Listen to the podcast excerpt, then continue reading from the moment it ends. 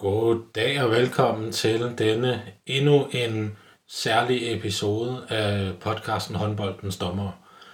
Jeg øh, tøver lidt ved at kalde det her for en mini-episode, selvom det egentlig skulle have været det.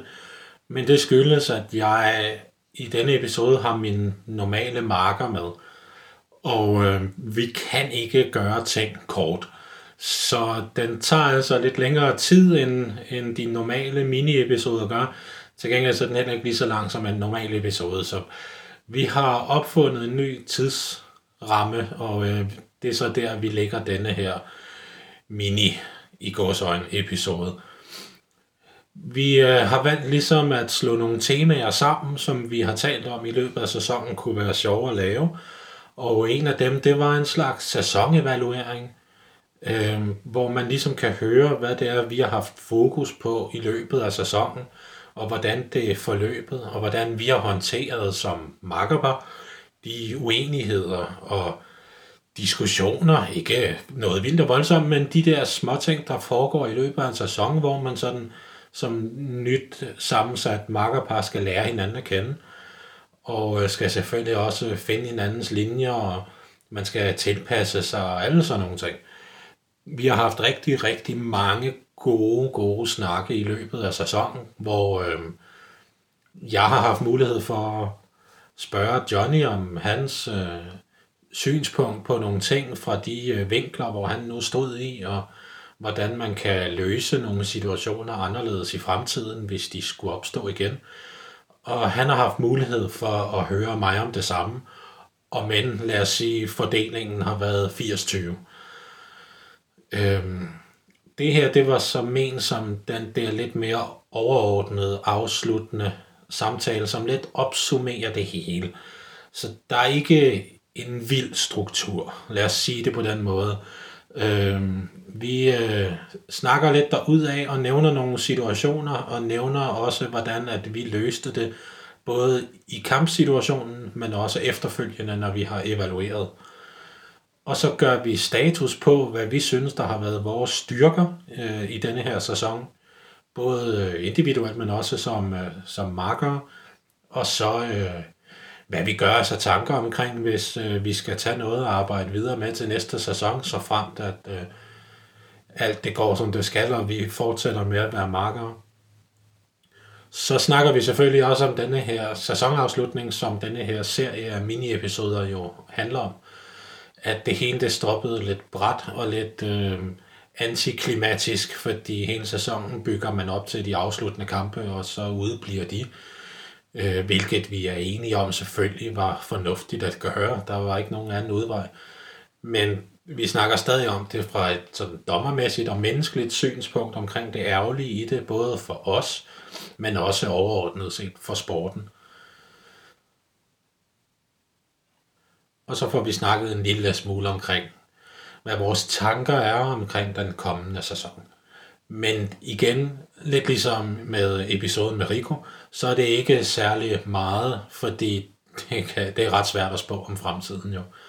Men vores, øh, vores grundidé var altså at vise øh, et, et lille indblik i, hvordan vores evaluering foregår, og hvordan vores dialog foregår. Nogle af de ting, som vi har fokus på, og hvordan at vi øh, sikrer os, at vi holder hinanden på, øh, på tæerne hele tiden, så vi, øh, når vi går ud og dømmer den næste kamp, så har vi øh, forventningerne i orden, og vi sørger selvfølgelig også for at øh, samarbejde som, som et makkerpar om at øh, løse de opgaver, som vi bliver stillet af håndboldforbundet. Og det er rigtig interessant, og der er altid noget at lære omkring perspektiver, synsvinkler og, hvad kan man sige, hele tilgangen til, hvad en dommers opgave er. Derudover så får jeg også endnu en gang stillet nogle af de spørgsmål, som jeg har stillet Johnny en del gange i løbet af den her sæson, og så forsøger jeg at virke overrasket over svaret, selvom at jeg jo godt vidste, hvad svaret det ville være. Men det er fordi, jeg synes, det er nogle af de steder, hvor han og jeg, vi adskiller os ret meget, stadigvæk ikke lige så meget, som vi gjorde før sæsonen, men, men det er stadig der, hvor vi adskiller os mest. Og der synes jeg, det kunne være interessant lige at få det perspektiv ud også, også så man har mulighed for at sammenligne, med det, vi får sagt i løbet af samtalen omkring, hvordan udviklingen så har været. Både hver især øh, på et personligt plan, men også som makkerpar. Det øh, håber jeg er interessant lytning, og at det kunne være interessant perspektivering. Nu er der jo ikke to makkerpar, der gør tingene sådan 100% ens, fordi det ville jo også være kedeligt, så kunne vi ikke rigtig lære noget af hinanden. Men det her er i hvert fald sådan, at vi gør det. Så det håber jeg bliver en interessant lytning, og øh, igen, mini-episode skal virkelig ses i øh, situationstegn. Men øh, god lytning.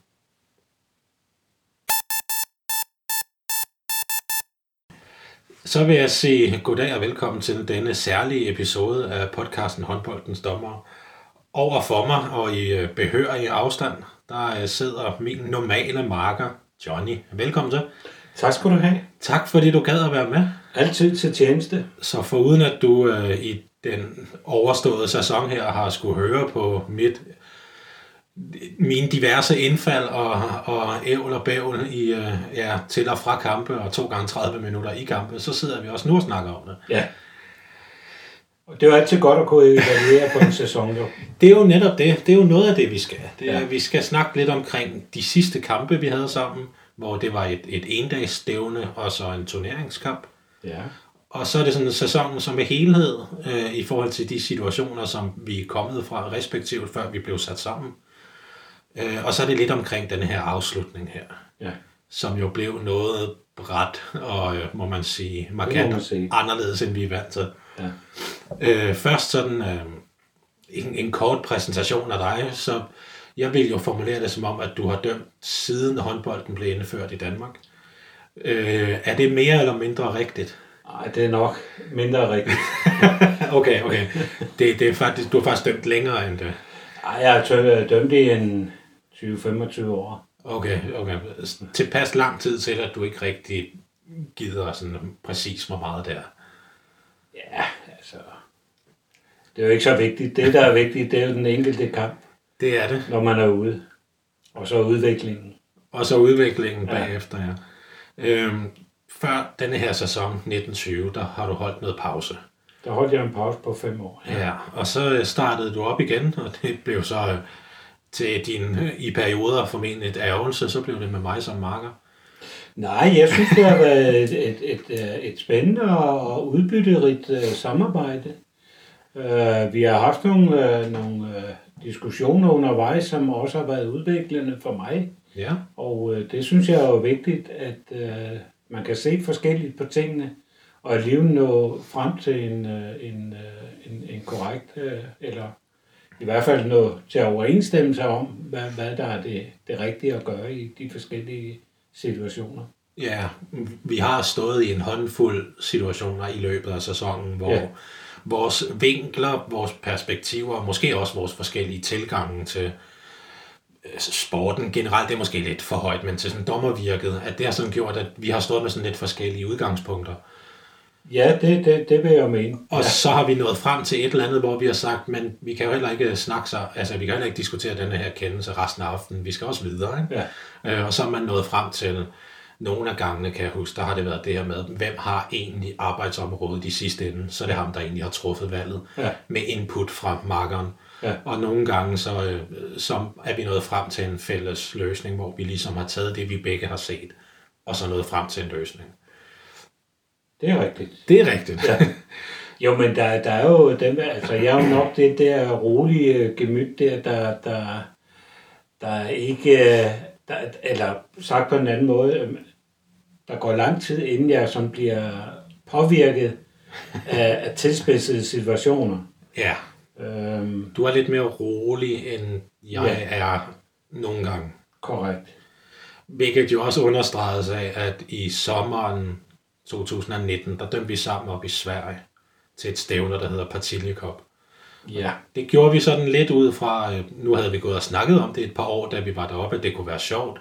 Og så passede det med, at der var et hul i forhold til de andre dommere, som er med deroppe, og man danner markere med. Øh, og så at jeg stod og skulle have en ny marker til den netop overståede sæson her.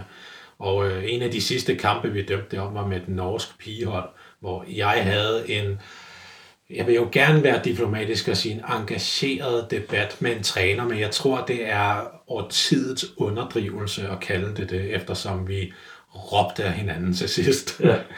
øhm, det skal så lige sige, så har du egentlig hørt opfølgningen på den situation? Det har jeg ikke, nej. Øh, da vi kom hjem fra Sverige, der havde jeg simpelthen så dårlig samvittighed over, hvordan jeg havde opført mig. Ikke hvad jeg sagde til ham, fordi jeg mente det i situationen, og jeg synes, at han var, og så bliver man det ud, som jeg sagde til ham deroppe. Det var ikke særlig pænt. Men jeg var ikke særlig tilfreds med mig selv over, at jeg mistede besindelsen.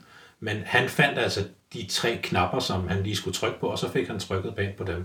Og det kunne jeg ikke holde så. Så jeg fandt øh, klubbens generelle mailadresse og skrev, øh, om de ikke ville sende videre til træneren for det at det holdt til stævnet, at jeg var ked af, hvordan det var gået for sig. Og at jeg selvfølgelig håbede på, at vi kunne lade det ligge så når vi mødtes igen til et af stævnerne i Norge eller Sverige eller i Danmark, at så var der en streg over det. Og jeg, jeg fik et, øh, et meget pænt svar tilbage også, at han også havde været ked af, ikke nødvendigvis hans synspunkt, men måden det blev sagt på.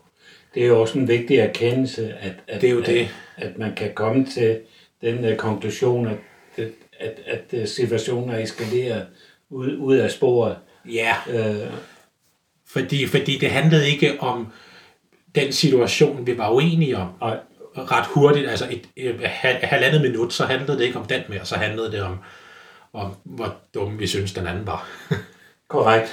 Det handler om personligheder. Ja, lige præcis. Ja. Så, så jeg vil sige, vi sprang et par trin op på øh, konflikttrappen, ja. sådan ret hurtigt. I stedet for at gå ned. Ja, men også i stedet for at tage et trin ad gangen, så, så tog vi altså stylter på, og så tog vi lige tre ja. trin ad gangen. Ikke? Øh, så galt synes jeg ikke, det er gået i løbet af sæsonen her, af den simple årsag, jeg vil ikke have, at det nogensinde gentager sig, det er fra Sverige. Så derfor, jeg har mærket to gange i løbet af sæsonen her, i de rækker, som vi dømmer i, at den ene var en ungdomskamp med nogle 17-årige drenge.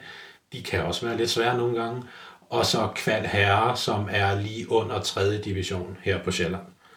Øh, hvor at jeg to gange har kunne mærke, at det her det kunne godt eskalere, nu er jeg nødt til at gøre noget. Mm. Også selvom jeg stadig synes, at jeg har ret, så er jeg nødt til at ændre taktik over for spilleren. Øh, og det har virket begge gange. Ikke at spilleren Nej. kunne se min pointe, men, men det har så det eskalerede situationen i stedet for. Og det vil jeg faktisk sige, det er noget af det, jeg har lært af dig i den her sæson. Det er den der med at tage et skridt tilbage på et tidspunkt og sige, hvilken retning bevæger diskussionen sig i. Ja. Fordi det snakkede vi to om på et tidspunkt efter det der oppe i Sverige. Der snakkede vi om, på et tidspunkt så knækker diskussionen, ja. og så handler den ikke om håndbold mere. Lige præcis. Og når det sker, så man skal helst have stoppet det, før det sker. Lige præcis. Og det er så noget af det, jeg har forsøgt at øve mig på. Vi har haft nogle gode snakke omkring netop øh, de forskellige konfliktsituationer, ja. hvor at, at vi jo hver især har en forskellig måde at, at takle det på. Og jeg er jo nok den mere tilbageholdende i forhold til, øh, øh, hvad skal man sige, ikke aggressionsniveauet, men, men, men øh, hvad skal man sige, at, at, at, at blive påvirket af, af, af, af debatten. Øhm, ja. Jeg tror, jeg en gang i sæsonen har været nødsat til at skrue bisen på øh, over for, for, for et hold, øh, hvilket jeg så også synes var temmelig berettiget. ja. Fordi det, det eskalerede fuldstændigt, og der måtte vi jo skære igennem begge to. Ja. Og se, nu stopper festen. Det var også, øh, nu håber jeg så, at vi tænker på den samme, men en kval herrekamp oppe i Nordsjælland. Korrekt. Godt så det, det var også alt for meget. Ja. Og det interessante var, øh, i midtugen efterfølgende, der havde jeg, dem der var hjemmehold i den kamp, dem havde jeg på udebane inde i København. Og der kom anføreren, som anføreren, det er jo selvfølgelig situationstegn, fordi det har man jo ikke, men ham, der trak lod, som værende anfører på holdet, øh, i teorien i hvert fald, plus deres træner kom begge og sagde undskyld for det, som der var sket weekenden inden fordi de havde været overtændte, fordi kampen var så vigtig. Øh, og vi gav dem, synes jeg, vi gav dem muligheden for at give ned, før vi begyndte at gå til bestrafninger. Ja. Og det virkede ikke. Og så begyndte vi at gå til bestrafninger, og så skete der nogle ting i anden halvleg, som måske var en overreaktion. og måske ikke var og sådan noget, men det kom jo så på bagkant af, hvad der var foregået inden. Ja. Øhm, men er det ikke også den sådan disciplinmæssigt den værste kamp, vi har haft? Jo, det synes jeg. Altså, jeg må synes generelt, at vi har været begavet med, med rigtig gode kampe, og Ja. Øh, vi har også haft kampe, hvor der har været stor intensitet, Mm. men, men hvor spillerne alligevel har øh, anerkendt vores øh, måde at afvikle kampen på, og det synes ja. jeg har været meget, meget positivt. Vi har haft en del af de her U17 første divisionskampe, både drenge og piger. Ja. Hvordan synes, øh, den række der U17 første division, synes jeg har været en lidt svær række at dømme, fordi de vil rigtig meget, og de kan et langt stykke hen ad vejen rigtig meget, så det ligger vi jo linjen efter. Ja. Og så alligevel, så kan de ikke nogen gange, og så kan de ikke forstå, at man ændrer lidt på linjen, mm. altså at man strammer lidt og slækker lidt, det kan de ikke helt forstå, og trænerne er måske heller ikke altid gode til at kommunikere det. Mm. Øh, der kan jeg huske, at vi havde før jul, sjovt nok, det var der, vi havde de fleste kampe jo, øh, en kamp med et af de her U17 drengehold mod et fynsk hold. Øh, en kamp i Nordsjælland imod et fynsk hold. Øh, og hvor 20 sekunder før tid dømmer jeg et straffekast til Fynborgerne, og den er uafgjort på det tidspunkt. Og, og jeg tænker, i det jeg fløjter det, jeg mener jo selvfølgelig, at det er en rigtig kendelse. Jeg er 100% sikker på, at nu flyver der stole og diverse øh, negativt ladede værbummer rundt omkring i hallen. Ikke? Der var intet. Og det er jo det der med, at jeg når med en forestilling omkring det kendskab, jeg har til det hjemmehold der. Så nu dømmer jeg noget imod dem til sidst, hvor kampen er... Den var ikke helt på kogepunktet, men den var da pænt deroppe af. Mm. Øh, fordi det nordsjællandske hold havde vundet den første kamp med en på Fyn. Så hvis de bare kunne få uafgjort, så var de jo bedre indbyrdes.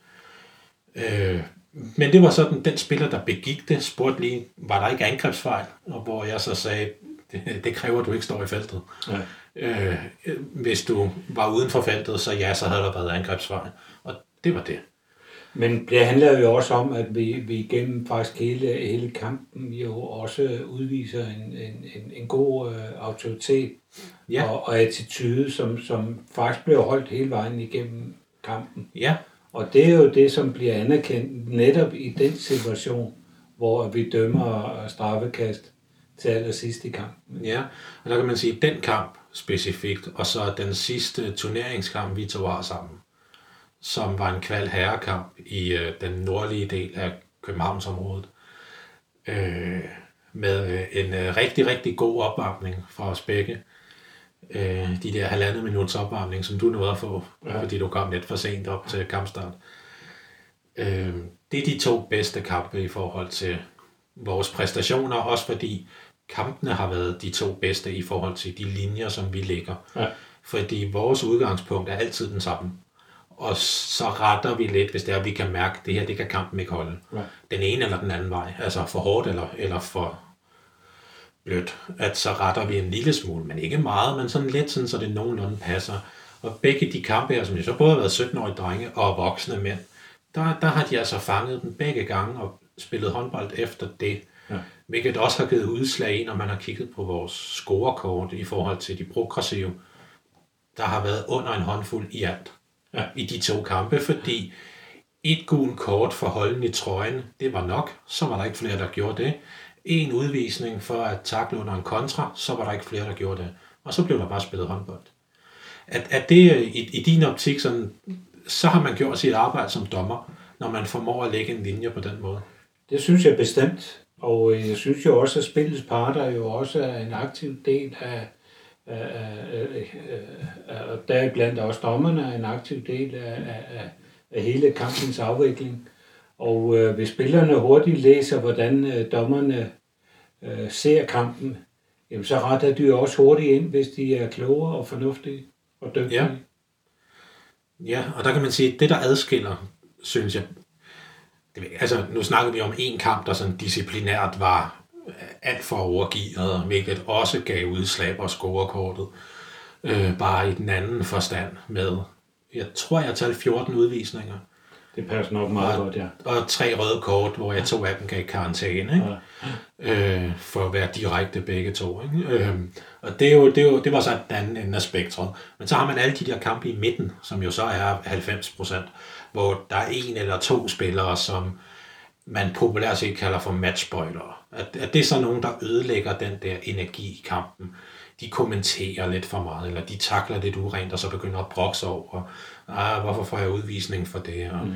De er bare sådan generelt sådan lidt øv. Ja. øhm, men der handler det jo også om, som dommer, at man ikke lader sig gå på af, af, af de der små kommentarer. Og der synes jeg jo generelt, ja. at der er for mange dommer, der reagerer på de små kommentarer. Ja. I stedet for at lukke munden på dem øh, med en hurtig, øh, kvik bemærkning. Ja. Øh, og, og sige, det er jo ikke alt, vi skal forklare over for spillerne, hver gang vi, vi fløjter et eller andet. Øh, og, og det har spillerne jo også forståelse for, hvis man siger til dem, hvis I koncentrerer jer om spillet, og vi koncentrerer os om at fløjte, så er jeg sikker på, at vi får afviklet kampen meget bedre. Ja. Øh, det, det er sådan, arbejdsfordelingen plejer at være bedst. Ja.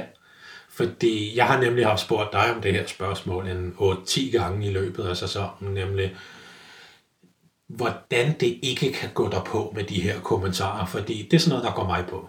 Øh, og jeg har så lært at håndtere det nogle gange efter, jeg nu har dømt i 14 år, øh, dømt håndbold i 14 år, øh, og man kan sige, jeg, jeg, har, jeg har stadig ikke lært det 100%, men jeg kan det mere og mere for hver sæson, hvor jeg arbejder med det. Hvordan kan det være, at det ikke går der på, de her matchspoilere og de her kommentarer? Jamen, det skyldes jo nok min, min mangeårige erfaring. Jeg har også selv været i den fase, hvor jeg blev påvirket af, af kommentarer fra spillere og så videre. Ja. Men jeg har også øh, erkendt hen ad vejen, at meget af det jo selvfølgelig også er dyb frustration over, at deres øh, finder eller deres taklinger ikke lykkes helt, som de havde forventet. Og det derfor skal gå ud over en, og der er det meget nærliggende at søge hen mod dommeren. Ja. Og der handler, der handler det jo også om, som dommer, også at læse spillerne og sige, at det her det er jo ikke andet end frustration over manglende evner.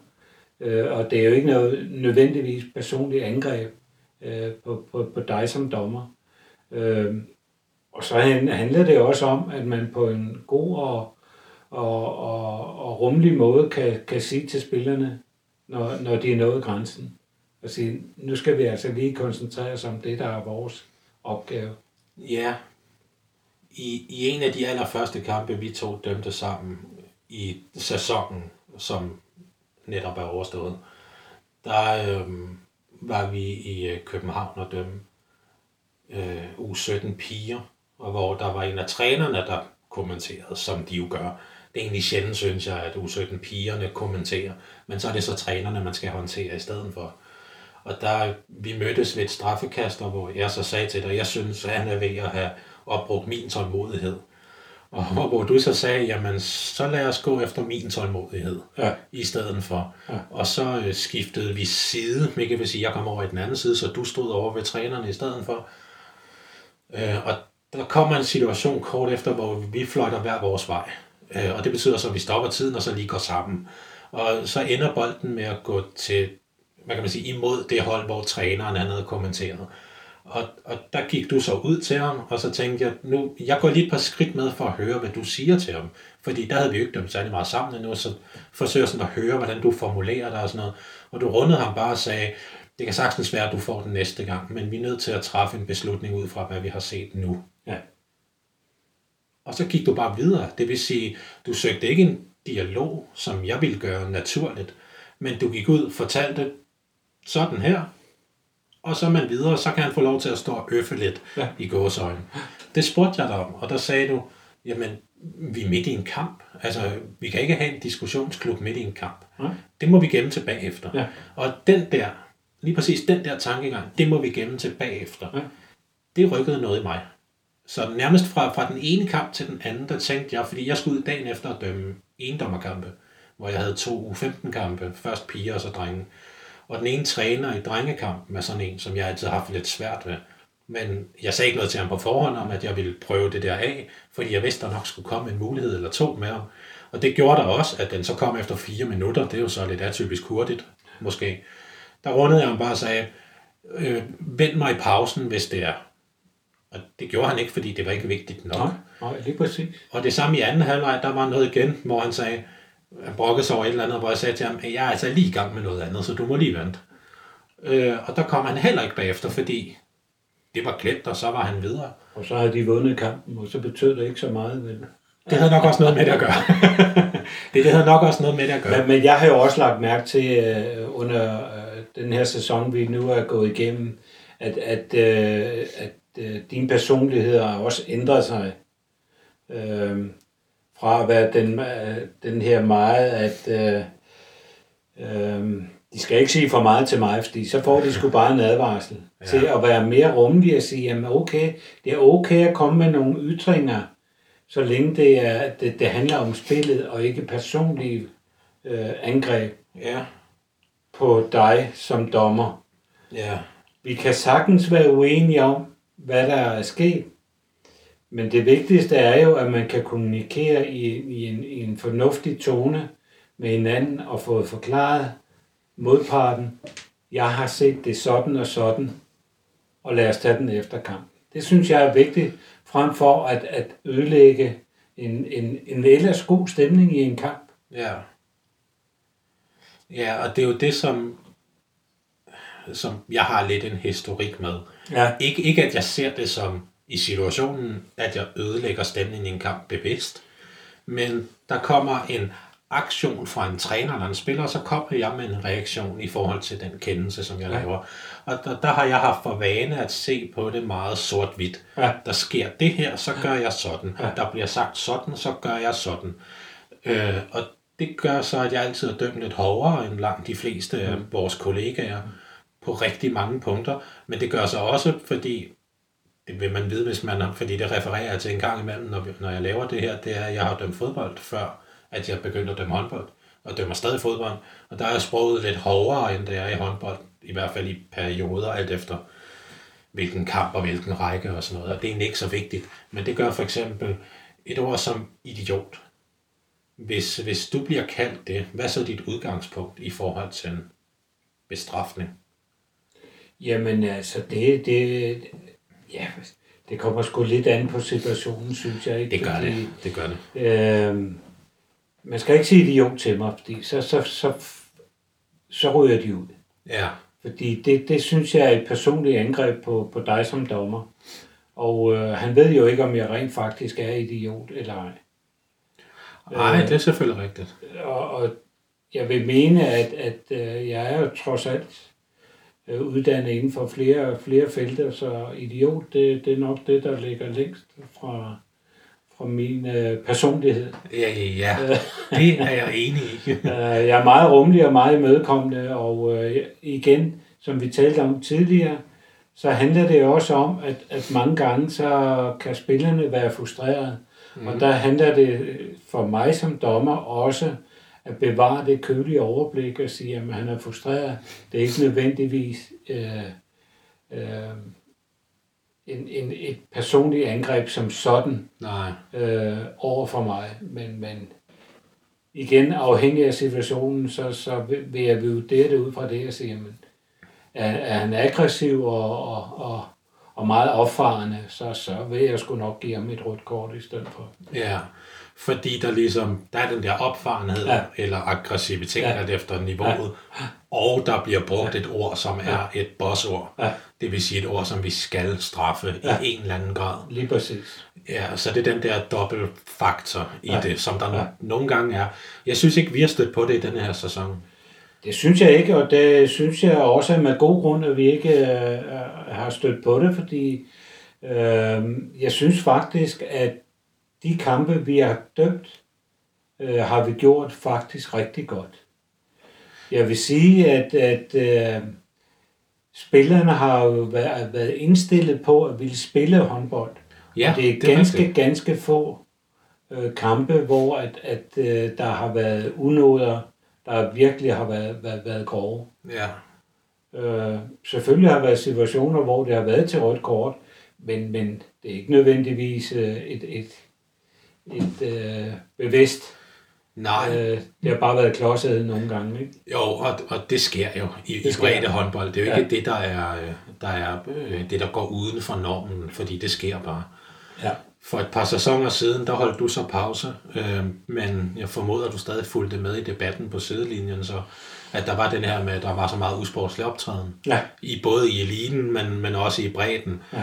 Øh, og så blev der sat gevaldigt fokus på det, og øh, man kan man sige, ikke reglerne, men retningslinjerne for, hvordan dommerne skulle agere, de blev strammet lidt, og der blev skruet lidt på nogle, på nogle møtrikker og så videre. Øh, og jeg ser det som, den her sæson, der netop er overstået, det er i den her sæson, vi virkelig har haft gavn af de fokuspunkter, der kom for en tre sæsoner siden. Fordi jeg synes, stemningen har været meget bedre end de sidste, i hvert fald 6-7, måske endda 8 sæsoner, som jeg har dømt. Også i forhold til forældrene, som jo i bredde håndbold, og især i ungdomshåndbold, 8 ud af 10 gange er det sgu forældrene, som jeg har det største problem med, Ja. i forhold til deres ageren og deres sprog. Og jeg har haft én forælder i den her sæson, hvor jeg sagde til træneren, hvis ikke du får ham ud, så får jeg ham ud. Ja. Det er bare nemmere, at du gør det, fordi så behøver vi ikke at stoppe kampen, Nej. kalde på en halv ansvarlig og bla bla bla. Det er nemmere, hvis du gør det. Øh, imens spillet jo ikke kører videre, sagde jeg det til træneren. Mm. Og da spillet vendte, og vi skulle den anden vej, så var den forældre ude af hallen. Så det er jo godt arbejdet den træner også. ja, det må man sige. Øh, effektivt, og jeg hørte ham ikke sige noget, så han har ikke bare stået og råbt heller. Øhm, det synes jeg skulle være meget godt reageret. Problemet er med forældre, det er, at de øh, mange gange ødelægger det for, for, for deres egne børn. Ikke? Jo, lige præcis. Og, og det synes jeg er det mest øh, problematiske i det, fordi øh, Ja, øh, jeg har selv været ude for en situation, hvor at, at, øh, at øh, en, en, en forælder var meget opfarende over det, der skete på banen. Og på et tidspunkt så siger datteren så til faren, hold nu kæft far, så vi kan holde, koncentrere os om at spille håndbold. uh, det er også et godt statement. Det fik mig til at lige at stoppe kampen og sige, ved hvad, nu synes jeg, du skal gå ud af hallen. For du, du ødelægger det faktisk for dine egne piger. Ja, Øh, så, og der blev jeg faktisk troet med øretæver efter kamp. okay, det var Ja. noget af en eskalering til gengæld. Det, det må man sige, og det var stille og roligt, jeg gik hen og sagde det til ham. Så, så, Ja. Men han, han var jo han var uden for terapeutisk rækkevidde. At det har han været, Øh. hvis hans næste, hvad kan man sige, hvis, hvis hans næste go-to, det er Ja, tro med tæsk, ja. så, så er han jo uden for rækkevidde. Det, det var han jo, og jeg tog det stille og roligt og fløjte kampen færdig. ja. Og øh, hans piger vandt faktisk kampen efter at have været bagud med 8 Hold ved halvleg. Så går de hen og vinder kampen med 4. Og så går jeg jo selvfølgelig ud til forældrene og siger, siger til ham, vi havde et lille mandværn, vi lige skulle have klaret. så siger han, nej, det er jo lige meget nu, nu har pigerne jo vundet. Nå, det var det, det galt om. Og så siger jeg til ham, ved du hvad, kære ven, jeg synes, du skal tænke rigtig godt over, hvilken indflydelse du har på de piger, når du sidder og galper op på den måde. Fordi det er ikke rimeligt over for dine piger. Og så gik jeg. Det er, også, det er noget af et statement, når det er hans egen datter, der siger fra. Ja, ja. Det, det burde være et wake-up call. Det skulle man mene. Altså, fordi det er altid lidt gratis, hvis man kommenterer på en modstanders forældre.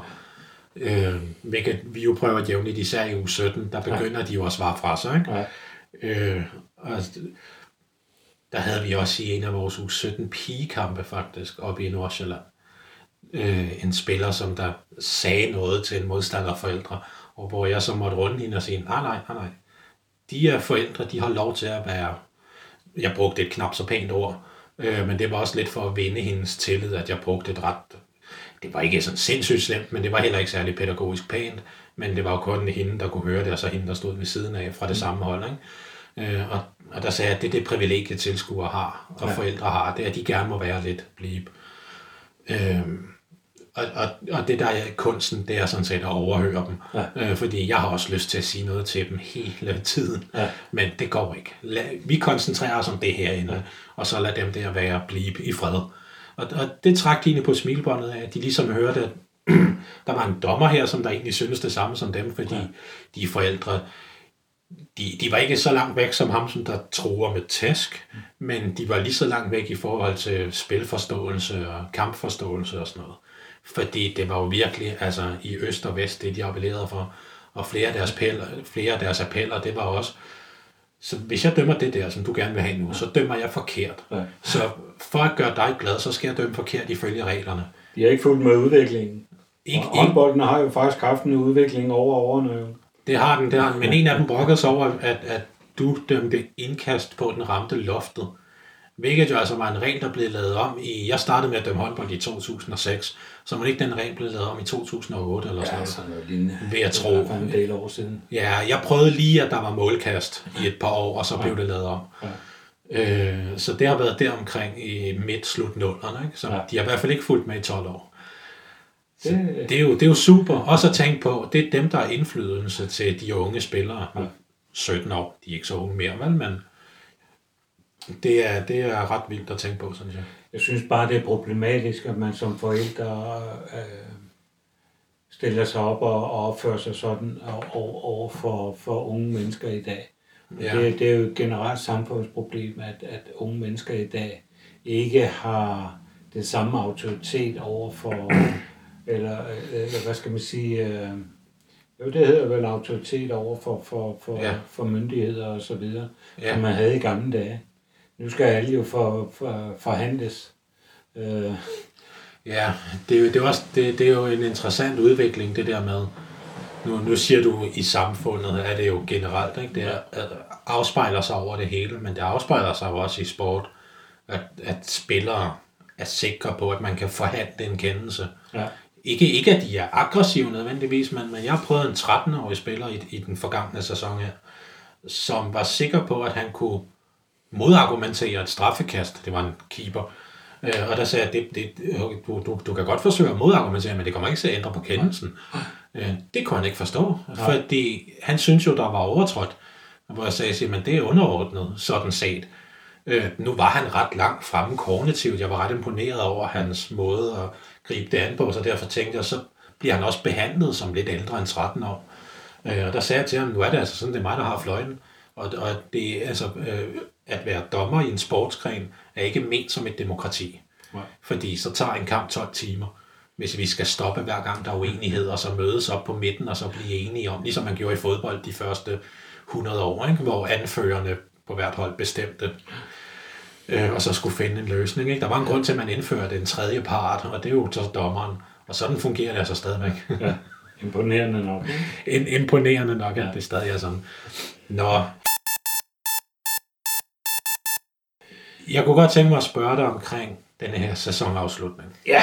Ja, det var jo lidt øv, men må ikke vi havde set det komme i, i hvert fald en halvanden måned op til. Ah, Ah, måske ikke helt, eller hvad?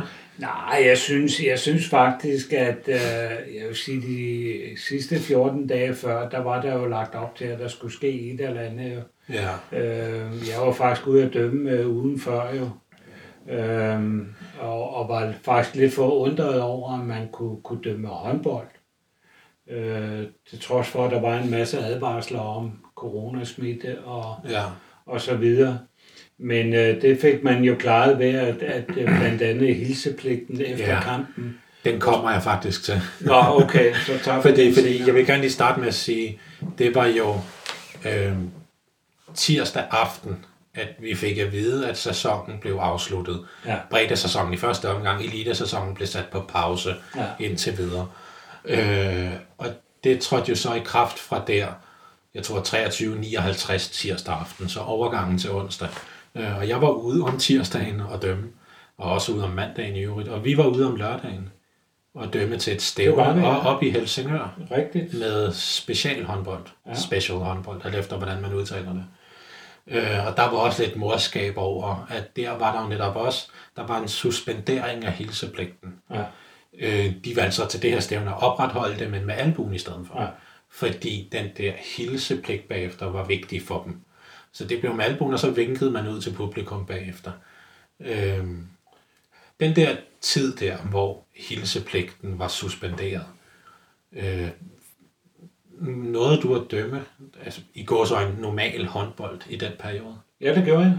Hvordan, hvordan blev det løst til de kampe? Jamen, det var faktisk meget forskelligt, fordi øh, øh, nogle steder, der stillede de sig bare øh, over for hinanden, ligesom man gør i Sverige, og så, så råber man ligesom, eller siger deres budskab Ja. ja. til, til, til modstanderholdet, om at man takker for en god og færre kamp, Ja. øh, og så gik man hver til sit og, og klappede af hinanden. Øh, og så gik man hver til sit. Okay. Andre, andre steder, der gav de rent faktisk hånden til hinanden efter kampen. Ja. Øh, og og det, det må jeg sige, det undrede mig lidt over, at, at man øh, accepterede som træner også, at man, man gik ind og, og øh, gennemførte den hilsepligt, øh, som, som øh, var normal øh, Mm-hmm. inden corona. Øh, og jeg sagde det også til, til et par trænere, så sagde jeg, jamen, det er jo svært at ændre sådan overnight, og det, det er selvfølgelig også rigtigt.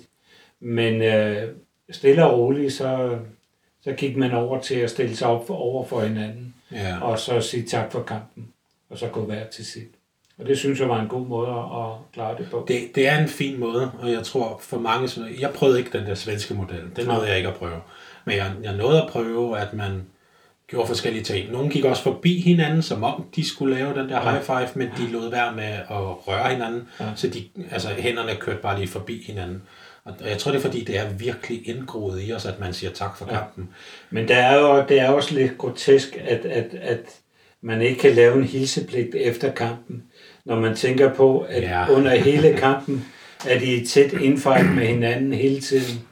Øh, det må de gerne, Ja. men de må ikke hilse på hinanden efter kampen. Nej. Det synes jeg var lidt øh, paradoxalt. Og, og nu laver jeg så lige det, jeg tror, jeg er ikke 100% sikker, der skal nok være nogen, der retter det så. Øh, Jeg laver lige det, der hedder et plug fra en anden episode her, omkring det her med den her sæsonafslutning, hvor jeg havde fornøjelsen af at snakke med øh, formanden for turneringsudvalget i DHF. Ja. Det var dem, der traf beslutningen om, at hilsepligten skulle suspenderes, og det var dem, der, altså øh, turneringsudvalget, der traf beslutningen om at stanse breddesæsonen. Øh, og så fastfryse øh, de stillinger, som der var. Og han sagde, at de var udmærket godt klar over det paradoxale i det. Øh, og at det i virkeligheden var nyttesløst. Det var ikke det ord, han brugte, det var, det, det var mit ord. Øh, og han modsagde det ikke sådan overdrevet meget. Men for dem handlede det egentlig om, at det var det, de kunne gøre. Hvis, hvis turneringsudvalget kunne gøre noget for at hjælpe en lille smule, uanset hvor ubetydeligt det så måtte være, men også måske at gøre en forskel i opfattelse, så var det det, de kunne. Så det var egentlig i mangel på bedre alternativer, at de suspenderede hilsepligten. Ja. Og, det, altså, og, og der er jo ikke mere i det end det. Jeg er ret sikker på, at der ikke er en, Jeg håber ikke, at der er nogen, der synes, at det har gjort hverken det ene eller det andet. Det tror jeg bestemt ikke. Det har, det har hverken reduceret eller forøget smitterisikoen, fordi igen, som vi jo siger, 60 minutter for voksne, mellem 40 og 50 og 60 minutter for ungdomsspillere, hvor man er i tæt fysisk kontakt, og 14 spillere på 20 gange 40 meter, og, altså, og så videre. Ikke det. Og så må man ikke lave en high five til sidst. Der er et eller andet paradoxalt i det. Og jeg havde da også et par trænere, der nåede at kommentere det, at de syntes simpelthen, det var for dumt. Ja. Og hvor jeg så sagde, men nu er det jo sådan, at dem, der har bestemt, at hilsepligten er suspenderet, det er jo sådan set mine chefer, mm. sådan i sidste ende, ikke? fordi det er jo DHF. Øh, så jeg, jeg fortæller bare, at den er suspenderet. Hvordan I gør det, det er op til jer. Men det er jo også på baggrund af, af myndighederne går ind og ja. kommer med nogle øh, øh, henvisninger til, hvordan man skal omgås hinanden. Ja, lige Og det, det har jeg, håndboldforbundet jo også været nødsat til at inkorporere i deres øh, afvikling af de Ja. forskellige kampe. Ikke? Hvilket vi måske også ser til den kommende sæson, i hvert fald noget af den måske, ja. At vi stadig kommer til, på det tidspunkt til slutningen af september, starten af oktober, kommer vi jo nok stadig i Danmark til at være på bagkant af alt det her. Ja, og bestemt. derfor jo stadig også passer lidt på måske. Og inden da, så kommer der til at være en halv fodboldsæson, som skal afvikles også, ikke? men jo som er på en lidt større bane og knap så meget direkte fysisk kontakt, og så er det jo ryddet også udendørs. Så kan man håbe på, at det kommer til at regne lidt mere, ikke? så det ikke Ja, så det regner væk. Ja, noget i den stil. Øhm, hvordan fik du, jeg går ud fra, at du fik det på samme måde, som jeg gjorde det, men hvordan fik du besked om, at sæsonen var øh, stanset? Jamen fik jeg ikke på en mail, tror jeg faktisk. Jeg fik en, ja, jeg fik en mail fra, fra håndboldforbundet. Ja, fra HRØ, Ja, som håndboldregion Øst. ja, Øh, hvor der var sådan en forklaring med, at det her det er blevet besluttet, ja. øh, og det træder i kraft ved midnat. Jeg Ja. tror, vi fik det sådan noget kvart over 10 om aftenen. Ja, sådan noget lignende, ja. Og, og når man får en mail kvart over 10 om aftenen fra et forbund, der aldrig plejer at sende ud efter kl. 17, så, så kigger jeg altså på den. Det må jeg indrømme, ja. selvom jeg lå i sengen på det tidspunkt og skulle til at sove, så kiggede jeg den altså lige igennem. Øhm, hvad synes du om den kommunikation, der har været i forhold til både, både i første omgang, hvor man skærpede lidt, og så sidenhen, hvor man aflyste sæsonen? Jamen, jeg synes egentlig, den var okay. Øh, øh, jeg var selvfølgelig lidt ærgerlig over, at, at sæsonen var slut, fordi jeg synes, at vi som, som par var inde i en rigtig god udvikling. Det var vi virkelig. Øh, og og øh, det blev jo så stoppet bræt. Ja, Øhm, og og det, det var jeg da ærligt talt lidt ærgerlig over. Øh, men, men kunne jo sagtens forstå øh, det alvorlige situationen, og, og det var da, den helt rigtige beslutning at, at uh, suspendere samtlige turneringer. Det havde jeg fuld forståelse for. Jo, jo. Det er jo altid to delt, uanset hvem man snakker med om det. er Os to ja. som dommer, og jeg har også snakket med nogle af vores kollegaer om det, som har det på samme måde. Der er det ærgerlige i det på et personligt plan. Det kan også være spillere og trænere. Nogle spillere, der havde glædet sig til at spille nogle af de afgørende kampe, eller rykke op, fordi man lå godt, eller ja. måske komme til nogle mesterskaber, nogle Danmarks mesterskaber, Sjællands mesterskaber osv. Ikke? Og så er der den der, hvor man lige træder tilbage og siger, men altså, hele samfundet kan jo ikke lukke ned, og så kører håndbolden bare videre. Nej. Det er jo, det er jo, altså håndbold ville jo være en kæmpe, jeg skal det for en petriskål af smitte, hvis det var, den var kørt videre. Ikke? Øh, og især når sportsgrene som badminton med knap så meget fysisk kontakt, at de også lukker ned. Ikke? Øh, så det var jo selvfølgelig uundgåeligt, når først møllen begyndte at rulle. Øhm, men det her med, at man så ligesom sagde, det er så det her, der er stillingen på godt og ondt. Ikke? Det endte man også med at gøre i, i eliten, men i bredden i første omgang, der endte man med at sige, sæsonen er hermed afsluttet. Det var ligesom overskriften for det hele.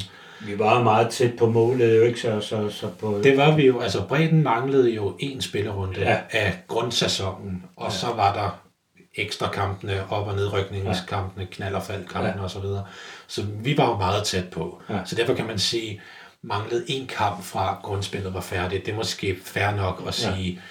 sådan som stillingen er, det er sådan stillingen den er. Man havde spillet noget, der minder om sådan noget, altså øh, 24 ud af 25 kampe. Ja. Så det er jo et meget færre billede på, det synes jeg. på, hvordan det er, også selvom at der øh, uundgåeligt nogle steder vil være en kamp, hvor nummer et og nummer to skulle møde hinanden, og den udgår jo så, det er jo ærgerligt. Jeg kan godt se på, på eliteniveau, at, at der, der er nogle problemstillinger, som, som øh, fordi der også er så meget økonomi i det. At, Ja, at, fordi øh, mit næste spørgsmål var nemlig, en måneds tid senere, cirka, får vi jo at vide, at elitesæsonen har gjort det samme. Ja, Så stillingen er fastfrosset, Ja. og dem, der lå på førstepladsen, de vinder. Ja. Dem, der lå under stregen, de er nedrykkere. Ja. Øh, der er selvfølgelig et retsligt, det er ikke engang, man kan sige, der, der er et efterspil i gang lige nu i forhold til nogle af nedrykkerne ja, det er rigtigt. og deres utilfredshed, øh, hvor de har nogle advokater på. Så vi har ikke set den reelle slutning af det endnu. Så vidt jeg ved, så øh, når vi sidder og snakker om det her, som foregår på en tirsdag, øh, så har der været høring i løbet af i dag i DHF fra de her klubber, som har klaget over det. Det er spændende. Det bliver interessant at se, hvad det er, der sker. Men hvad synes du om, at man også på eliteplan valgte at sige, stillingen, det er stillingen? Jeg har det sådan, at, at øh, ingen ved, hvornår at øh, turneringen vil kunne genopstartes. Øh, og vi kan jo risikere at ryge helt ind i, i næste sæson. Og så skal jeg afslutte en foregående sæson samtidig med, at man starter en ny sæson op. Det anser jeg for, for fuldstændig utopi. Ja. Øh, så, så der skulle tages en beslutning, og jeg synes, der i bund og grund, at det egentlig er, er den rigtige beslutning. Ja, fordi man kan også sige, at det europæiske håndboldforbund har jo valgt, at deres Final Four også bliver lidt anderledes i og med, at der er nogle kvartfinaler, der ikke ja. er blevet spillet, og vist også et par 8. finaler, som ikke er blevet spillet. Og så har man udvalgt, øh, jeg er ikke 100% sikker på, hvordan man er nået frem til, hvilke hold, der er i Final Four, men man har Final Four både på herre- og damesiden, som så er rykket til september. Altså den seneste dato, jeg har hørt, en gang i september, hvor spillere, der har kvalificeret ens hold til Final Four, så spiller andre steder, og ja. det er også vældig interessant. Ja. Det er... men, men de vil altså gennemføre deres Final Four. Ja, det er også fordi, der er økonomi i det, ikke? Der er meget økonomi ja. i Final Four ja. i, i Champions League, ja. jo. Øhm, så man, rettigheder og så videre, ikke? Ja, lige præcis. Øh, men der har man så valgt, at, at, at Final Four bliver altid spillet over en weekend. Ja. Så det er måske lidt nemmere at rykke den, end det er at rykke en, øh, resten af Danmarks turnering ja. ind i næste sæson, fordi ja. spillerne skifter også hold på et tidspunkt. Det gør de jo. Øh, og det plejer at være sådan en ret fastsat dato. Hvilket Dansk Håndboldforbund jo også sagde, at de kunne overhovedet ikke se en logik i, at turneringen skulle gå ud over den sæson, fordi der har man nye arbejdsgiver. Ja.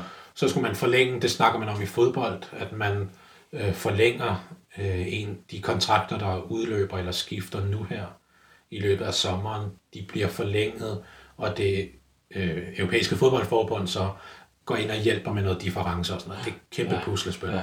Øh, så vidt jeg ved, snakker håndbolden hvis det ikke om det endnu. Øh, så mener du, det her det var den bedste af de dårlige løsninger? Ja, det synes jeg. I bund og grund synes jeg faktisk, det er, det er okay. Altså, vi har jo et grundspil, der, der, der gør, afgør, hvem der skal spille slutspil og så videre, og ja. dem, som ikke har placeret sig til slutspil, jamen det er jo så nødvendigvis også nogle af dem, der, der må rykke ud af. Jeg tror ikke, at selvom vi var røget ind i slutspillet, at det ville have ændret så meget. Øh, det er altid, nedrykningsspillet. Det, det er jo det, når man er så langt i sæsonen, altså eliten var jo også langt i deres grundspilsæson, så har man jo en indikator på ja, det. Også præcis. selvom der så manglede en kamp imellem ja. dem lige under stregen og dem lige over stregen ja. af point med hinanden og sådan noget. Ikke? Det er sådan nogle kampe, der desværre ja. bare udgår. Og det er, det er ærgerligt, at man lige mangler et enkelt point i at, ja. at redde sig i land. Det kan jeg sagtens forstå.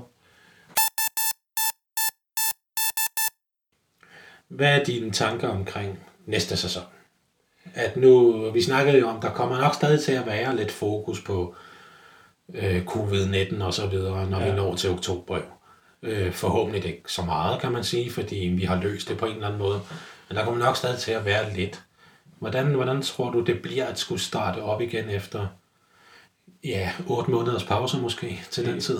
I skyggen af coronakrisen? Både i skyggen af coronakrisen og i skyggen af bræt sæsonafslutning, sådan uden klimaks og for ja, nogen ja. holds vedkommende i, i bredden, som vi jo dømmer i, der er det jo otte måneders pause. Ja, det er spændt på, hvordan de vil... Øh, uden sommerhåndbold, uden strandhåndbold, uden noget, uden stævner i løbet af sommerferien. Ja. ja. Altså alt er jo aflyst nærmest ja, i sommerferien. Det. Både i Danmark og Sverige og Tyskland. Og Ja, en skarphed, den skal jo også holdes ved lige og så videre, ikke? Så, så ja.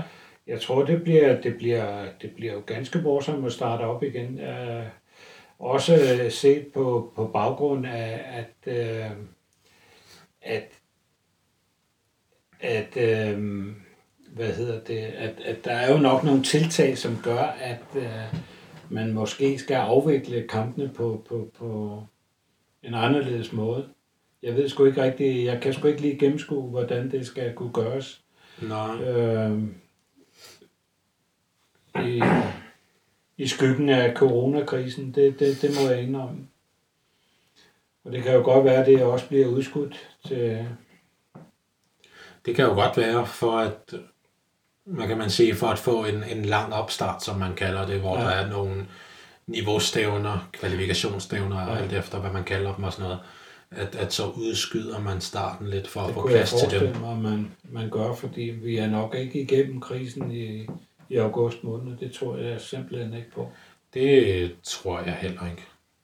Så, så det, det er jeg meget spændt på, hvordan uh, sæsonen den uh, skal starte op, hvis der overhovedet bliver noget. Det kan man ikke vide. Og så skulle man lave en, hvor man starter op fra, altså starte op fra kold, og ja. så bare gå i gang ja. med sæsonen. Ja. Det kunne også være interessant at se. Og så snakker vi jo lige pludselig om skadesforebyggelse og sådan nogle ting, Også det. Ja. når der ikke har været en, en opstart. Ja. Der er mange puslespil. ja, og hvordan øh, laver man fordelingen af hold og så videre, ikke? Øh, Ja. Det må være på, eller kunne være på baggrund af tidligere sæsoners øh, præstationer og så videre. Jeg ved det ikke, jeg, Si- Seedningen fra, øh, fra sidste sæson kunne jo genbruges, det er jo kun ja. hvis man ikke kan lave kval- kvalifikationsspil og Ja. ja. niveaustævner og Ja. sådan noget. Øhm, hvor glad er du på en skala fra 1 til 10 år, at du ikke skal sidde med det puslespil inde i forbundet? Øh, Det er, det er jeg meget glad for. det er heldigvis ud af mine hænder. Det, jeg er også ret tilfreds med, at, øh, at jeg kan nøjes med at kommentere på det. ja.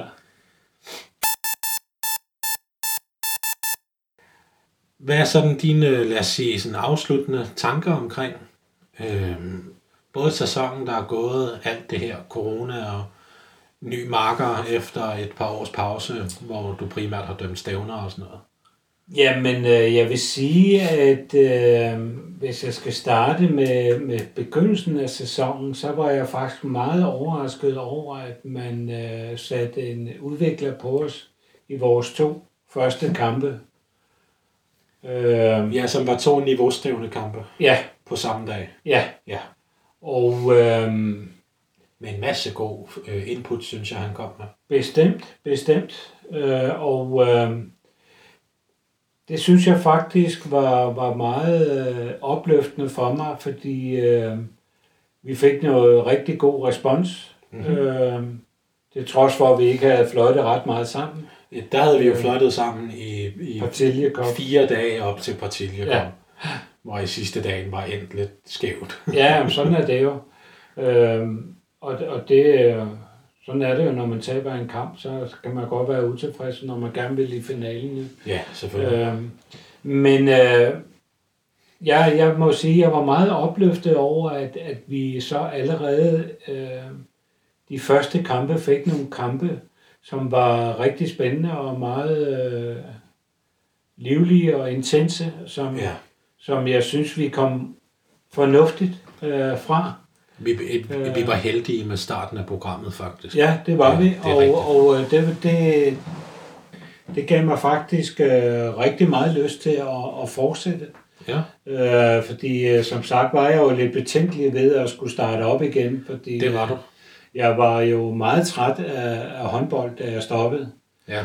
Øh, ikke så meget selve håndboldspillet, men, men alt det, der var omkring, som, som jeg ikke synes øh, fungerede. Ja, alt det der ude, alt det der udenom Ja. Ja. Øhm, og langsomt så fik jeg faktisk øh, troen på, at det kunne blive en rigtig god sæson, og det synes jeg faktisk også, der var rigtig gode øh, tegninger til. Mm. Øh, I løbet af sæsonen, at øh, vi øh, blev bedre og bedre og blev mere ensartet i, i vores øh, kendelser. ja, det er rigtigt. Øhm, og det synes jeg var rart, og det var en øh, rigtig god og positiv udvikling, som øh, desværre endte bræt. Ja, Fordi jeg kunne godt have tænkt mig, at vi måske øh, lige havde fået afslutningen med. det, det kunne have været ret rart at lige Og få nogle afslutte af de gode kampe til sidst også. Det havde jo været håbet i hvert fald. Så, men øh, med hensyn til, til næste sæson, hvis jeg skal kigge fremad, så, så kunne jeg da godt tænke mig, at vi øh, fortsatte øh, den gode udvikling, som man siger. Så kan det ikke have været så slemt, det jeg har rent og lavet. Ah, Og det sagde du så lige mens, at jeg tog noget at drikke, ikke? nej, det, var, det er jo fint jo. Altså, Det vil sige, det vil sige, der er stadig noget at arbejde med for dig. Ja, det hvis synes man kan jeg. sige Ja, det jamen, det er der jo for os begge to, jo. Det er rigtigt. Øh, og det, jeg synes, der er vigtigt, det er jo, at, at vi har jo haft en dialog hele vejen igennem. Det har vi. Det Vi har er haft nogle forskellige opfattelser engang imellem, hvor Ja. at, at, at vi har haft nogle forskellige tilgange også til nogle øh, situationer, Mhm. mm-hmm. hvor at jeg er kommet med min øh, input til, til dig om, omkring nogle konfliktsituationer, hvor jeg nok ville have taklet det lidt anderledes. Ja, Og det har jeg da følt, at det har du taget til dig, og det har jeg også kunne se uh, i, i, de efterfølgende kampe, at, at uh, du ikke uh, har været så opfarende, som du var i starten, når, når, når, ja. når noget gik der på. ja. det, det er klart, jeg har det udgangspunkt, at jeg vil gerne dømme rigtigt. Ja. Og, og det tror jeg altid på, at jeg også gør ja. Ja. i enhver situation. Ja. Det er så ikke altid, det viser sig sådan, når Nej. man så ser det på video eller sådan Ja. noget bagefter. Ikke? Men i situationen tror jeg altid på det. Ja. Så, og, og jeg dømmer næsten aldrig det, der er nemt. Og Nej. det er jo i virkeligheden der, udfordringen kommer ind. Ja. Jeg dømmer det, jeg tror på er rigtigt, om jeg så er den eneste, der har set det. Øh, og det giver nogle gange en udfordring i så at få det solgt i gåsøjne, kalder man det. Hvor man så ligesom får vist alle, hvad det er, man egentlig har dømt for. Øh, og det er der, hvor jeg har brugt dig meget som, som sparringspartner, men også som marker. Det det der med, hvad er relevant, hvad er ikke relevant, hvordan skærer man den der, ja. hvordan skærer man kagen, ja. så, så stykkerne de passer. Og så har det været især det der med øh, nogle situationer, hvor noget, eller en, en spiller eller en træner har gået mig på, Ja. hvor du er helt upåvirket, har jeg forsøgt ligesom at finde ud af, hvad er din tankegang i den situation, Ja. og hvad er den i den situation, ja. og så forsøge at lave en eller anden koalition imellem de punkter der, Ja. for at finde ud af, hvordan kan jeg lade det være, og så koncentrere mig om at dømme i stedet for. Ja. Men for mig handler det jo ikke så meget om, om, om du, du øh, dømmer, dømmer 100% rigtigt. Fordi du vil altid komme til at lave en fejl. Mm-hmm. Det er Men rigtigt. det, der er vigtigt, det er, at, at salgsarbejdet er i orden. Ja. Øhm, og det ser vi jo også på, på, på, på et højere niveau, at, at selv øh, til verdensmesterskaber, så er der jo dommer, der laver fejl. Ja. Men, men det handler om attitude og salgsarbejde. Mm-hmm. Øh, og, og det synes jeg er lige så væsentligt som at ville dømme 100% rigtigt. Ja. Fordi er der noget, der, der, der kan være stringent og rigidt, så er det, hvis man følger reglerne 100%. Fordi så er det rigtig svært at, at komme ud, i nogle, ud af nogle situationer, som måske lige ligger på kanten Ja, det er rigtigt. er rigtigt og forkert. Ja. Og der er det bedre, at man, man øh, kan, kan bøje reglerne, øh, så, kampen bliver afviklet til ja. alles tilfredshed. Også, også fordi, øh, øh, det, det er jeg enig i, og det er jo noget af det, jeg har udviklet de sidste 4-5 år især. Mm. Øhm, og det er jo også det, man kan have en situation, hvor man faktisk kan dømme tre forskellige ting, som alle tre teknisk kan være rigtige, Ja. fordi det handler om, hvad man lægger fokus på. Ja. Og fordi der er så mange ting i reglerne, som er formuleret eller defineret ud fra, at dommeren træffer en vurdering, mm så er det også meget svært at gøre det sort-hvidt. Vi kan jo også som dommer have forskellige vinkler og se en situation. Det er jo det. Det er jo det. Og, og øh, tingene går så hurtigt i håndbold, Ja, at, at øh, hvilken situation var egentlig den første ja det er præcis. øh, i situationen, og det kan nogle gange være rigtig svært at skelne, Ja. alt efter hvilken vinkel man, man står i. Ja. Du står i en anden vinkel end den, jeg står i. Jeg ser noget andet end det, du ser. Ja. Men hvilken kendelse er så den rigtige? Er det din eller min? Og der er det jo så, det, det, det, det svært, der er så, at vi kommer ind på, på arbejdsområderne også, ikke? Øh, at, at der er det jo vigtigt, at man har tiltro til, at, at makkeren også tager øh, det, der er væsentligt i, i, i, i hans zone, eller i, Ja. jeg tager det, der er væsentligt i min zone. Så kan vi godt være uenige om, at jeg ikke fik taget lige præcis den situation, hvor jeg så vurderer, jamen det har ikke nogen indflydelse på spillet. Mm-hmm. Hvor du ser det anderledes, fordi du ser det i en anden vinkel. Ja. Og, og der synes jeg faktisk, i starten af sæsonen, hvor vi to skulle finde hinanden, ja. lære hinanden at kende, øh, til igen, I sagt i går, så en rigtig håndbold, i stedet for det oppe i Partilje, som selvfølgelig også var håndbold, men som jo var et stævne, mm. så var det det der med, vi, vi fandt faktisk vores arbejdsområde ret naturligt, uden Mm. sådan at snakke sådan særlig meget eksplicit om det. Mm. Men det var bare, så var der lige to situationer i den ene kamp, og en situation i den anden kamp, hvor man hvor vi så bagefter snakker om, hvad så du egentlig der, og øh, hvad synes du var væsentligt i den situation. Ja, Ja, ja. ja. Og, og så fandt vi ligesom hinandens spor på den måde, sådan ret, ret naturligt egentlig. Men det synes jeg også er vigtigt, at man efter kampen får evalueret, fordi der, Jo, jo. der kan være situationer, hvor jeg får fløjte, hvor jeg tænker, Åh, det, det kunne jo godt være, at jeg skulle holde fingrene væk fra den. Det var måske dig, der skulle have taget den. Mm-hmm. Og der er det jo vigtigt, at man bruger den dialog til lige at få tunet ind på, hvem tager det i situationen? Ja. Er det dig eller mig? Ja. Og det er jo det, vi, vi har brugt vores køreture efter kampene til at, at, at få, få analyseret på. Det, det så måske bedre ud, hvis du tog den ud fra salgsmæssigt uh, synsvinkel, Ja. uh, end, end at jeg tog den for eksempel. Ja. Og det er jo det, der, der, der jeg synes har været godt ved den her sæson. At vi har haft nogle meget gode uh, snakke omkring uh, uh, vores uh, samarbejde også undervejs. ja, det har vi også. Mm. Og hvad kan man sige, begge veje. Ja, Altså forstået på den måde, hvad kan man gøre bedre, men også hvad fungerede. Ja. Og så også at finde ud af, hvad var det så, der fungerede i den ja. situation. ja, Den kendelse der, den endte vi med at være rigtig. Vi havde en kamp lige før jul i øh, Kval Herre igen, inde i København, øh, hvor vi skal finde en kendelse med 20 sekunder igen. Og spørgsmålet er, om det er et frikast eller et straffekast. Øh, og det kan meget vel, selvfølgelig kan man sige, hvis der bliver dømt et straffekast, så skal man stadig også score på det. Men, men den kendelse kan meget vel afgøre kampen, øh, fordi den er uafgjort. Mm. Øh, så ved jeg godt, så er der 20 sekunder bagefter, hvor man måske kan nå noget op i den anden ende. Ikke? Øh, men der er altså ro på, få spillerne til lige at forstå og sige, træk lige i vejret, drenge, så finder vi lige ud af det her.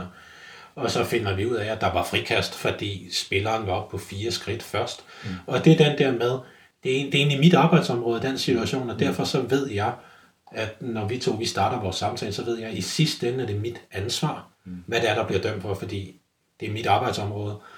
Øh, Så jeg spørger dig, hvad du har fra din vinkel, og da du så siger, at du nok egentlig har skridt, så ved jeg jo godt, det betyder også, at du holder jo også øje med dit arbejdsområde først og fremmest, mm. som jo er det vigtigste. Mm. Øhm, og så har du så set sådan tre kvart, hvad der sker ude i mit arbejdsområde. Øh, og hvis din tre kvarte siger, at der var skridt først, og min 100% siger, at der var skridt først, så er der jo skridt først. Ja. Og så blev det til frikastet. Og så er der egentlig ikke så meget mere at snakke om i situationen. Ja. Bagefter kampen, der var så en spiller selvfølgelig, som gerne ville have haft det straffekast, og han var selvfølgelig uenig. Men der var det bare at sige til ham, vi står i to forskellige vinkler. Vi har begge, at du kommer op på fire skridt. Så kalder vi den altså tilbage til det frikast. Ja. Og det købte han. Øh, fordi alle mellemregningerne behøver han jo ikke at vide. Det er, jo- det er jo ikke væsentligt for ham. Han spørger om konklusionen. Og så er det bare at give ham konklusionen. Ja. Øh, og sige, fra vores vinkler, og det vi er enige om, der, der ender du på fire skridt. Og der snakkede vi nemlig om i bilen på vej tilbage, hvordan man placerer sig. Ja. I det her, det var så en anden bølge kontra.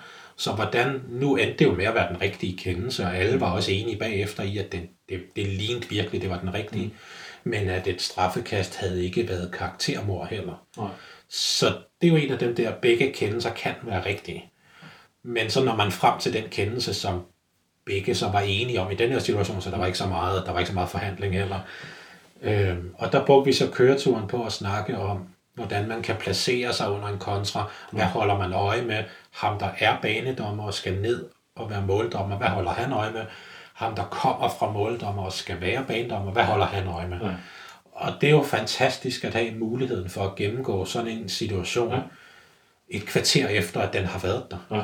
Og så sidder man allerede og evaluerer på den. Ja. Øh, hvor, hvor vigtigt synes du, at evalueringer er i et markerskab? Men Jeg synes, den er ekstremt vigtig, fordi det er jo det, der, der faktisk er grobund for udviklingen. Jo. Ja. At, at man øh, får, får, får snakket om de forskellige situationer. Nu nævner jeg jo lige præcis det med frikast kontra straffekast. Øh, hvis man ikke havde evalueret den bagefter og får snakket om placeringer og så videre, mm-hmm. jamen så kunne det jo være, at vi, vi røg ind i, i større problemer senere hen. Og det er jo det, jeg synes, at ev- evalueringerne skal bruges til. Det er lige at få snakket om, at i den situation, der stod vi sgu ikke hensigtsmæssigt, eller vi fik ikke uh, taklet situationen uh, fornuftigt eller konstruktivt. Ja. Øh, og og det, det bruger jeg meget, når jeg sådan har været ude at dømme, både som, som, som marker og, og som inddommer. At Jeg lige reflekterer over, at ah, der var sgu lige nogle situationer, det kunne jeg sgu godt have gjort bedre. Ja. Og så prøve at se dem igennem øh, en gang til i mit indre Ja. øh, blik der og sige, jamen øh, okay, hvis jeg nu rykkede derover i stedet for, eller ja. var lidt hurtigere fremme, øh, så kunne jeg måske have solgt den meget, meget bedre. Øh, så så evalueringen betyder rigtig meget for mig, Øh, Ja, fordi den modsatte, vi har jo også prøvet den modsatte i ja. Ja. den her sæson, hvor vores evaluering bagefter gik på, der var åbenlyst en minimum en to minutters udvisning, og måske endda et rødt kort for at ramme ja. i ansigtet ja. Ja. med en takling, men ingen af os havde den. og, Så, og, og, og det måtte, altså, øh, frikastet blev dømt, så vidt jeg husker, men ingen følgestraf. Nej. Og det var spilleren jo selvfølgelig øh, forståeligt meget utilfreds med efter ja. kampen, og hvor vi simpelthen måtte, måtte lægge os fladt ned og sige til ham, vi mødtes og snakkede om det, der var ikke nogen af os, der simpelthen så, hvad det var, der skete. Ja. Vi så ikke, hvor du blev ramt. Vi kunne ja. åbenlyst se, du ja. blev ramt, men vi kunne ikke se, hvem det var, eller hvor det var, eller hvor det kom fra. Og det er så vores fejl. Øh, og så det, det, selvfølgelig ville han stadig være utilfreds, og det var han også, men så gik han til sit. Og så e- evaluerede vi jo så på, hvordan kan man stille sig bedre næste gang. Ja. Fordi vores udfordring i den situation var jo, at der var to stregspillere. Ja. Så lige pludselig så blev jeg stod som bane, som måldommer, og blev forvirret over, at der var to stregspillere. Hvilket vil sige, at jeg fik ikke holdt øje med, hvad der skete på ydersiden af ham, øh, som den ene stregspiller. Jeg fik kun kigget på indersiden. Og det er jo så det, der sker. Ja. og, og vores konklusion blev jo så lidt, at man retter lidt på placeringerne, man mm. står, bevægelserne, løbemønstrene og sådan nogle ting. Ja. For så forhåbentlig, at det ikke sker igen. ja, ja, bestemt, bestemt. Og det er jo altid ærgerligt, når man laver fejl. Men øh, Ja, altså, jeg har det jo sådan med fejl. Altså, vi laver jo alle sammen fejl, og dommeren laver en enkelt eller to i løbet af en kamp, ikke? Øh, ja, øh, spilleren laver absolut ingen fejl. nej, aldrig. Øh, det er altid dommeren, men, men, men nej, vi laver alle sammen øh, små fejl, men igen handler det om at, at kunne, øh, være, være konstruktiv, Ja, når man øh, laver sin fejl. Jeg ser jo også øh, kollegaer, som øh, hvis, hvis træneren gør opmærksom på, at man lavet en fejl, så skal de straks ud og have et gult kort. Hvor, man, hvor jeg har det sådan, jamen, du har set det fra en vinkel, jeg har set det fra en anden vinkel. Det kan godt være, at du har ret. Det mener jeg ikke, men, men det kan godt være, at du har ret. ja. Øh, jeg ser det bare ikke. Og det er jo helt klart... Erkend, at du laver en fejl. Det synes jeg er vigtigt. Ja, og for mig, før det, erkende, øhm, hvad kan man sige, de forskellige vinkler. Ja. Det, det er mit udgangspunkt er helt sikkert, at træneren a- appellerer ud fra det, han ser. Ja. Og hvis jeg stillede mig ud ved siden af ham, så ville jeg nok se det samme, som han også så. Ja. Han har jo så farvede briller på, så spørgsmålet er, hvor at han ser. Ja. Men, men vores vinkel vil jo så være den samme. Ja. Men når jeg står inde som banedommer i en helt anden vinkel, så kan jeg ikke forvente, at det, jeg har set, det er det samme, som det træneren har set. Nej. Så mit udgangspunkt er altid at sige til træneren, og det er jo noget, jeg har lært her de senere år, fordi der er ingen, det er ingen hemmelighed, at mit forhold til trænerne har altid været meget anstrengt. Ja. Og er det stadigvæk med nogle typer af trænere, Ja. men jeg har lært at håndtere det værste efterhånden. Det behøver det ikke at være. Nej, det er rigtigt. Men, men det må du så være vidne til, hvor godt at jeg har lært at kontrollere det efterhånden. Ikke? Jeg synes, det blev bedre igennem uh, Ja, sæsonen. jeg, Det jeg er lidt hurtigere end gennemsnittet, Ja. er stadigvæk, Ja. men slet ikke lige så hurtigt, Ja. som jeg var engang med de advarsler Ja. der. Øhm, og mit udgangspunkt er altid at gå ud til træneren og sige, jeg havde det her fra min vinkel, og Ja. du havde det der fra Ja. din vinkel. Altså, jeg har det også sådan, at, at som du selv siger, træneren, de er altid farvet, og de vil jo gerne have, at deres hold vinder. Og Ja, selvfølgelig. Øh, Og det kan jeg sagtens forstå, og det er jo også det, de, de får deres løn for. Øh, men, men det handler jo også om, at man som, som dommer kan med smil i munden øh, sige til dem, jeg har hørt, hvad du siger. Jeg ser det anderledes. Det er desværre mig, der skal, skal dømme de her situationer.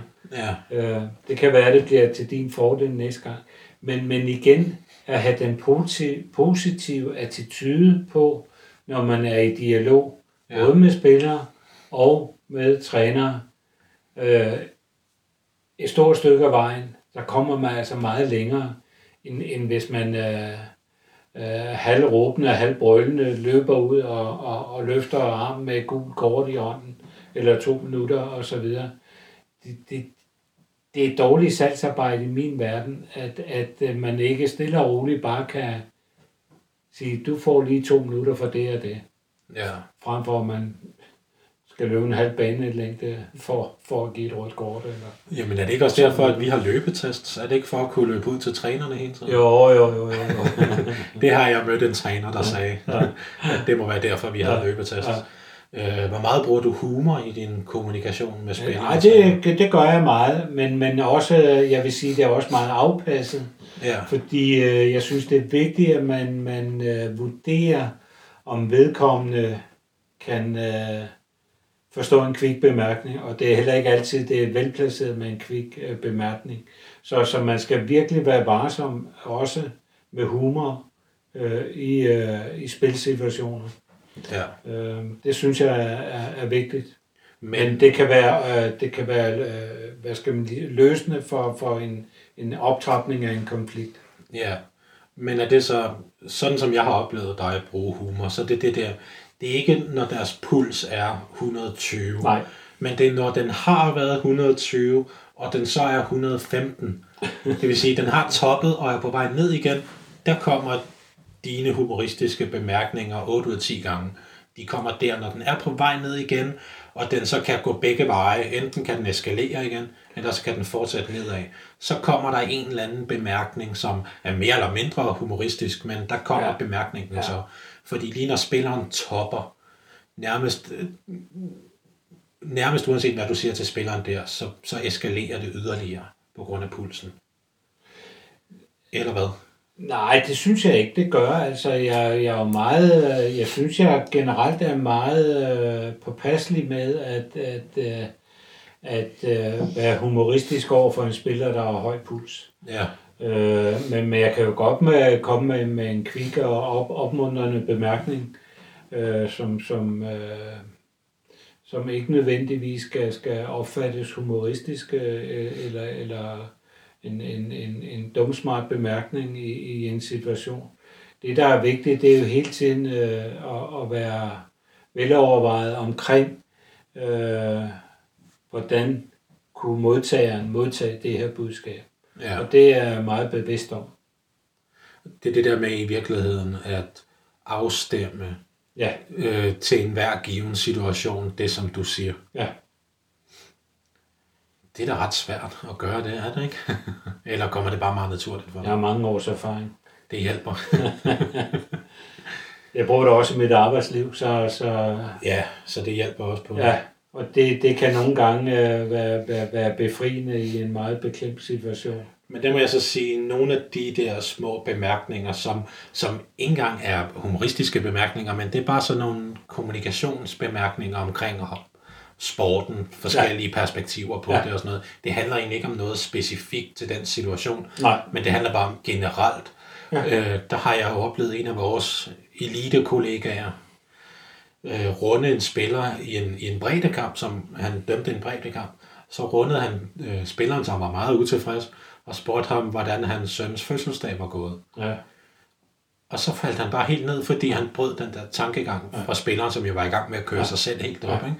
Så han spurgte bare, øh, hvordan var det egentlig din søns fødselsdag, den var ja. gået? Det kan han selvfølgelig, fordi han har den navn, han har, og han, ja, ja. han er dømt på den måde, han havde. Vi kan sige, at han havde både 8 og 9 plus point hos begge hold. Ikke? Øh, det er jo ikke sikkert, at vi andre dødelige, vi kan gøre det. Men det er jo også det, der er vigtigt. At, at jeg bruger også kommunikationen meget til at, at få, få, få få dæmpet gemytterne lidt øh, ja. ind imellem. Og, og når du har en, en, en, en konstruktiv dialog med spillere, især spillere, øh, også med trænere, øh, men, men så, så bliver der også accepteret meget mere, hvis du lige en enkelt gang øh, ikke lige fik fat i, hvad der skete. Ja. Øh, så det, altså, fordi så er du på, på, på, på omgangshøjde med spillere og, og med trænere. Ja. Øh, og det kan være vanskeligt, hvis du ikke kommunikerer med spillerne øh, og trænerne under kamp.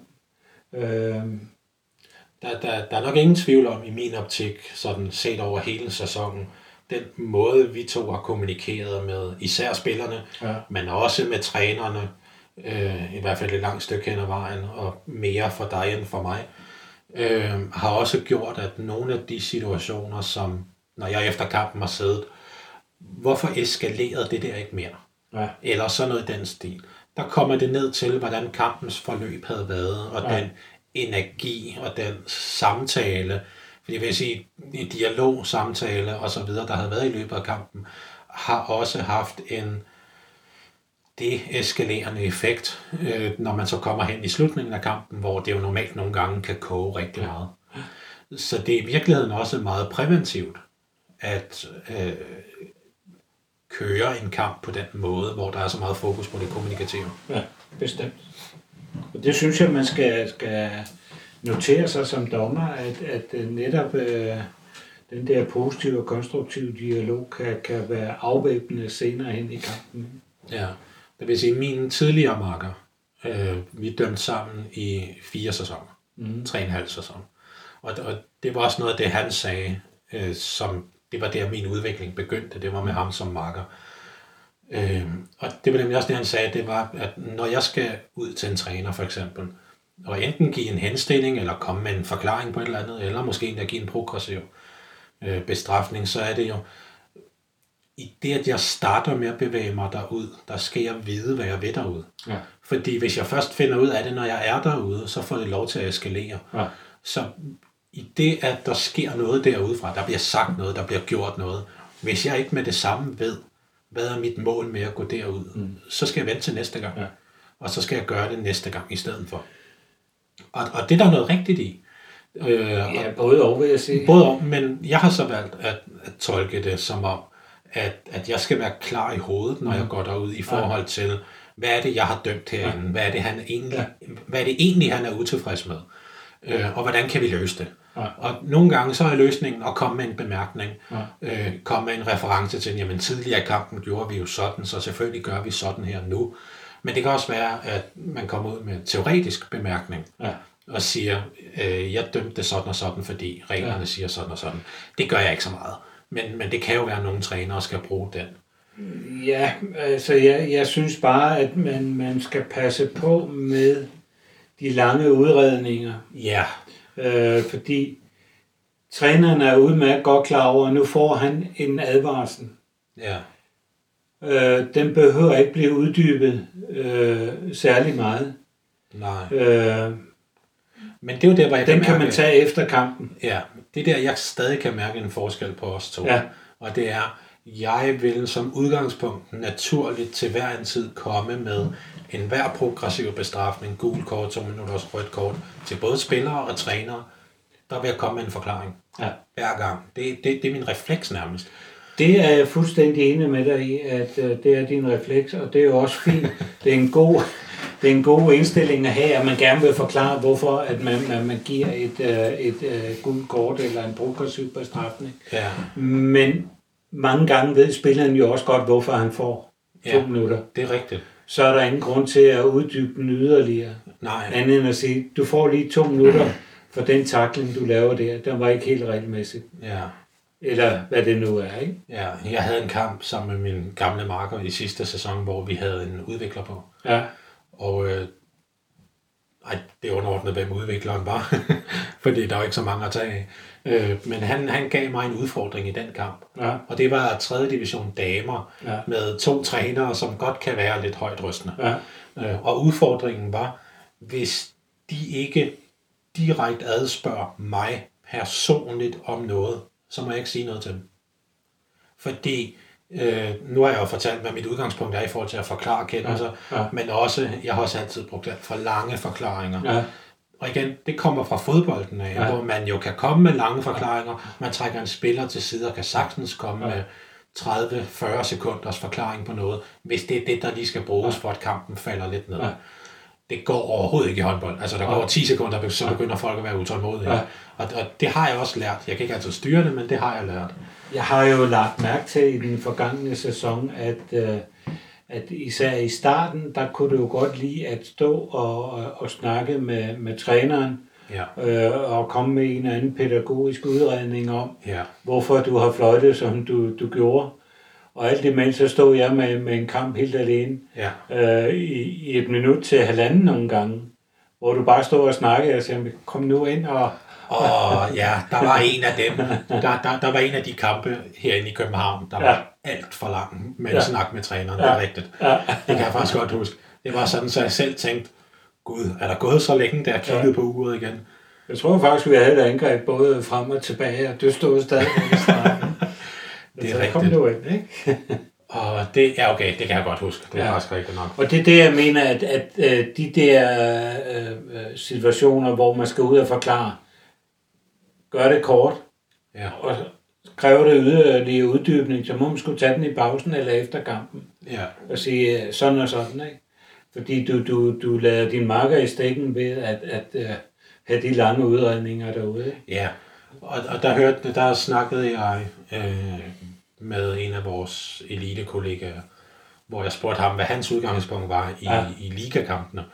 Og der sagde han, hans udgangspunkt er, nu har de jo en observatør på, Ja, som har mange af de der opgaver der. Ja. Men når han dømte for eksempel anden division, ja, så har de jo ikke en observatør på. Første division damer har de heller ikke altid en observatør på.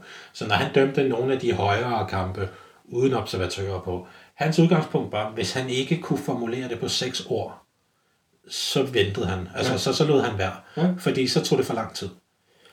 fuldstændig enig. Og det gjorde mig meget interesseret i, at jeg så begyndte at tænke på nogle kampe, eller nogle kampe bagefter, hvor jeg så, okay, her var jeg ude og sige sådan og sådan.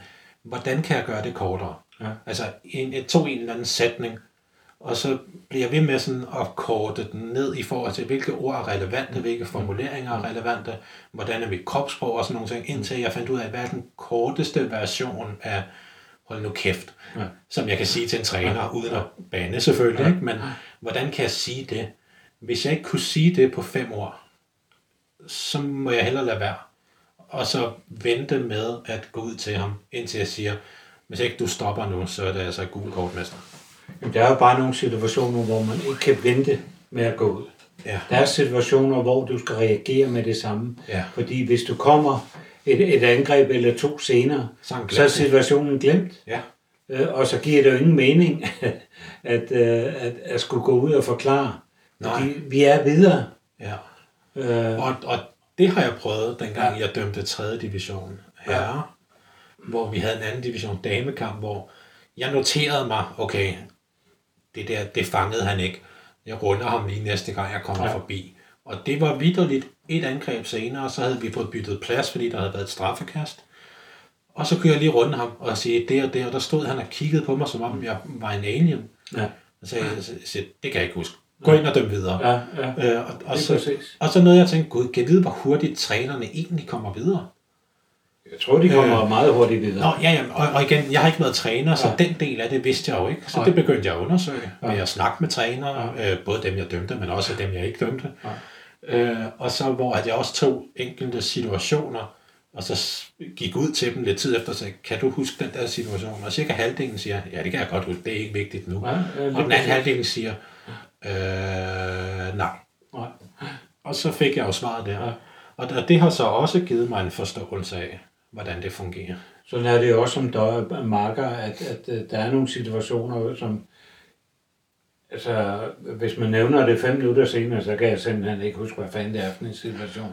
Ja. Mindre det er en meget øh, markant Ja. ja. situation, ikke?